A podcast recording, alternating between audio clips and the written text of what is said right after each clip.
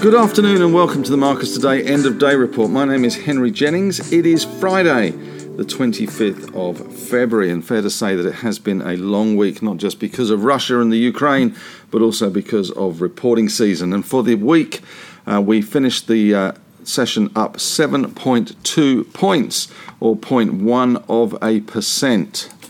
And for the week, the index is down just over 3% from 7,000. 222 to around 7,000. So it has been a torrid week. We had an open today of around 7,000.1, which is pretty much where we finished. We had a high of 7,045.6 and a low of 6,974.9. The market was feeling quite buoyant this morning. We did have that SPI futures showing an 85 point rise initially, but unfortunately, US futures turned negative as we opened, and as a result, that did sap some of the strength. It was quite quiet, all things considered, and once we got into a groove, we tended to stay there for most of the day. So, certainly a lot of caution ahead of the weekend, and of course, two days where the market is closed, and we do have events from Ukraine and Russia, etc., will dominate the headlines over the weekend, that's for sure. But turning to stocks and sectors today, we did see results dropping thick and fast once again. The highlight of the day was probably Square SQ2 Block, uh, which had a, a, massive rise in the US after hours on their numbers. They were up uh, considerably, up around 40 odd percent. Our Square SQ2 rose 33% today. A big, big jump there. And other techs also doing well today. 360 bounced back. Yesterday they became 240, but today they're back to around 330. So up 22% today. And tech stocks generally doing well after that big turnaround in NASDAQ, which at one stage was down 3.5%, closing up 3.3%. Our technology stocks today closed up 4.6%. And WiseTech was up 5.5 Block, as I say, was up 33%. Xero managed a 3.2% gain, and Computershare up 1.45. So that all tech index up 4.6. Interestingly, CPU, which is Computershare, the biggest holding in that basket, up uh, at around 13% of the all tech index now. Uh, Square no longer the dominant player there. It's only now 5.9 percent of the index. But it was all about results. As I say, good results from Ardent Leisure. Uh, they were up 17.2% ALG, the stock code there. And we saw CCX, which is City Chic Collective, which had a terrible day yesterday on inventory restocking and cash levels falling. Uh, they rallied 12.9% today. So a good result from them, and a good result from Tyro as well, up 10.9% today. TYR, the code there. Some directors buying into that one. And APM Human Services, a recent float out of Perth, up 10.9% today, doing well as well. Even Appen managed an 8.7% rise in the technology space. Looking across to the banks, not such good news for the banks. We saw the bank Basket falling to 171.72. That was down 1.5%. CBA uh, was down 0.9%. ANZ down 2.2. That has been under a lot of pressure, ANZ. Uh, Westpac down only 1.3 and NABS down 1.6. Macquarie managed a 1.5% gain today, so that was good news for them. But bad news for Magellan as they showed uh, more outflows from their funds today with funds under management falling quite seriously, uh, down 10.1%. Insurers pretty flat. Suncorp down 2.5%. We did see Medibank private numbers out this morning, down 3.8% on the back of that MPL, the stock code there. Healthcare a little easier. CSL down 1.3%. Ramsay doing not much actually after their numbers yesterday, down 0.45. Sonic down 1.5%. And industrials across the board, a little bit mixed. We had the likes of Coles, uh, they were down 1.7%. Endeavour down 2.8%. Woolies holding up 0.2% to the good. And we saw a nice rise in Aristocrat today, up 1.9% as well, and Wesfarmers up 0.3. REITs a little stronger. GMG the standout there. 2.4% to the good. In the mining sector, BHP eased, as did Rio's, down 0.7% for Rio and 0.2% for BHP. And the gold sector came off as the gold price came off after that spike yesterday on the invasion of Ukraine. We had Newcrest down 3.1%, Northern Star down 5.6, and even the oil stocks came off as well. Woodside down 0.5. Santos managed a 0.7% gain, so all was not lost there. But it was results in corporate news as well today. BWX suffered a big problem today. They were down 26.4%, really not going so well. Blackmores as well, falling 10.5% on relatively high volume for Blackmores, nearly 300,000 shares. Kogan also in trouble today. They seem to be in trouble a lot. Uh, they uh, certainly are showing losses. They were down 6.2%, and PolyNovo as well with results out today down 3.3%. TNT, one of the winners, funnily enough, today. They reported their results and put out a shareholder letter. Uh, they were up 15.4%. Cybersecurity stocks generally doing very well as cyber security seems to be the next frontier for the Cold War. The, uh, the hack ETF, which trades here, uh, let's just have a little look. That was up 7% today. So a big move there in Hack, which is an ETF on cybersecurity stocks. Nothing on the economic front today. Asian markets slightly better. We had Japan at 1.7, China up 0.8, Hong Kong down 0.2. Currently, Dow futures down 0.4 of a percent, and uh, we have Nasdaq futures down a similar amount as well. They are currently down 115 points. Dow futures down 142 points. So expect another volatile night in the US Dow futures, uh, Nasdaq futures rather down 0.8 of a percent.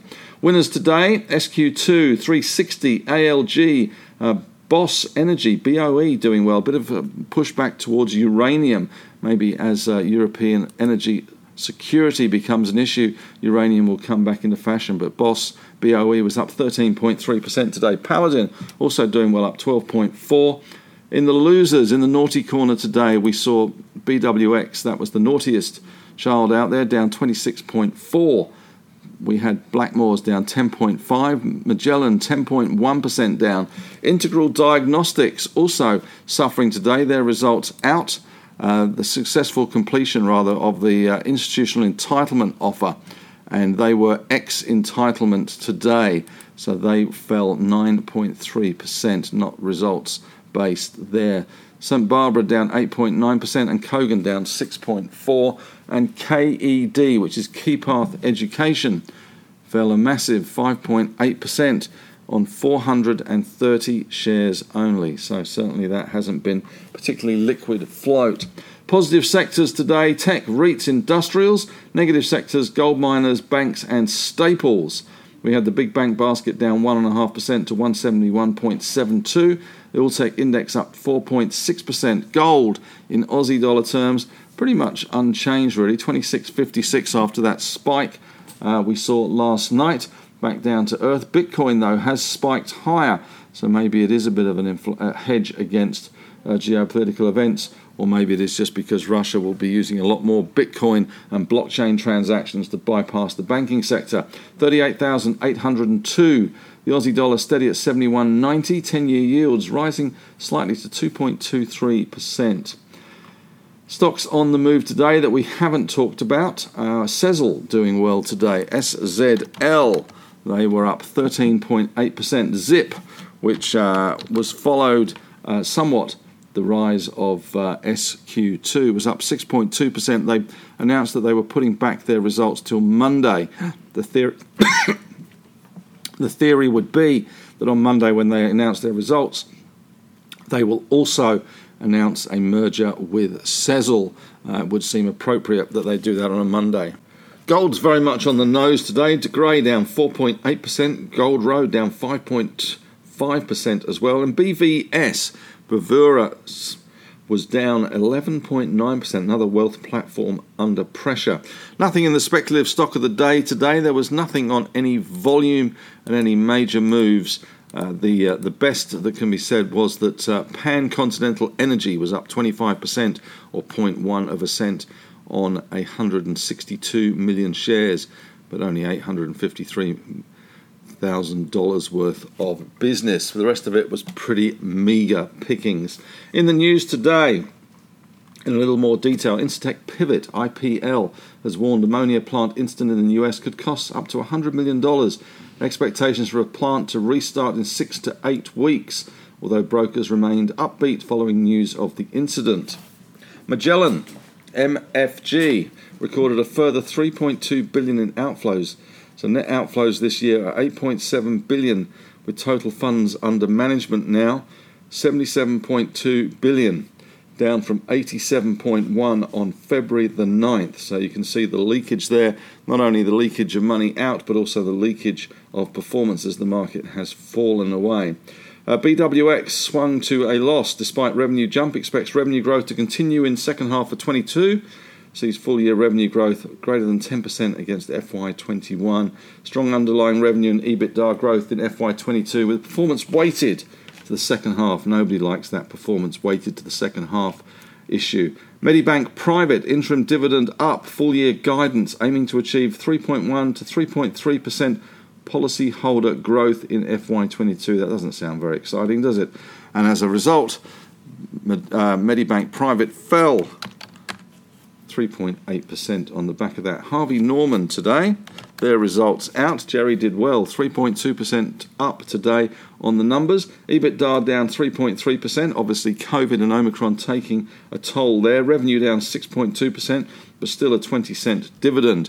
And Brambles today were down 0.8 of a percent. Profits modestly higher. They did upgrade guidance, but operating costs jumping. Price of timber has had a major impact on their bottom line as they make their pallets out of timber. Brambles actually have 348 million timber pallets in circulation, and there is a bit of hoarding going on in pallets as well. Brambles is certainly this year looking interesting as it is potentially moving towards more plastic pallets, which cost more to begin with but last longer. Just seeing breaking news coming through Russia has resumed missile strikes at 4 a.m. Bless. Um, Brambles, we've done. Mayne Pharma cuts loss to 50 million versus a year ago, which was 183 181.3 million. Lynas had a good day today. Record profits from Lynas up 6.9%, uh, up above 950, 957 LYC, the stock code there. Record profits and sales volumes. Rare earth oxide average selling price per kilo was $48.6 as against 23.7 last year. So they're not the only companies out there enjoying price rises in iron ore, copper, nickel, etc. It's also rare earths as well today. PointsBet, another one in focus, up 0.8 of a percent. They increased their EBITDA loss.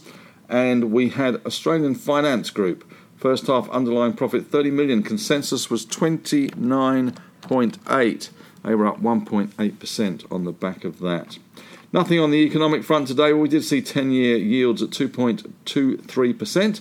And the New Zealand Central Bank, the RBNZ, is aiming to raise interest rates as quickly as possible to contain inflation and avoid the need for even greater policy tightening in the future, said Governor Adrian Orr. Maybe the shock and awe of those rate rises will point the way for the Fed. We shall see.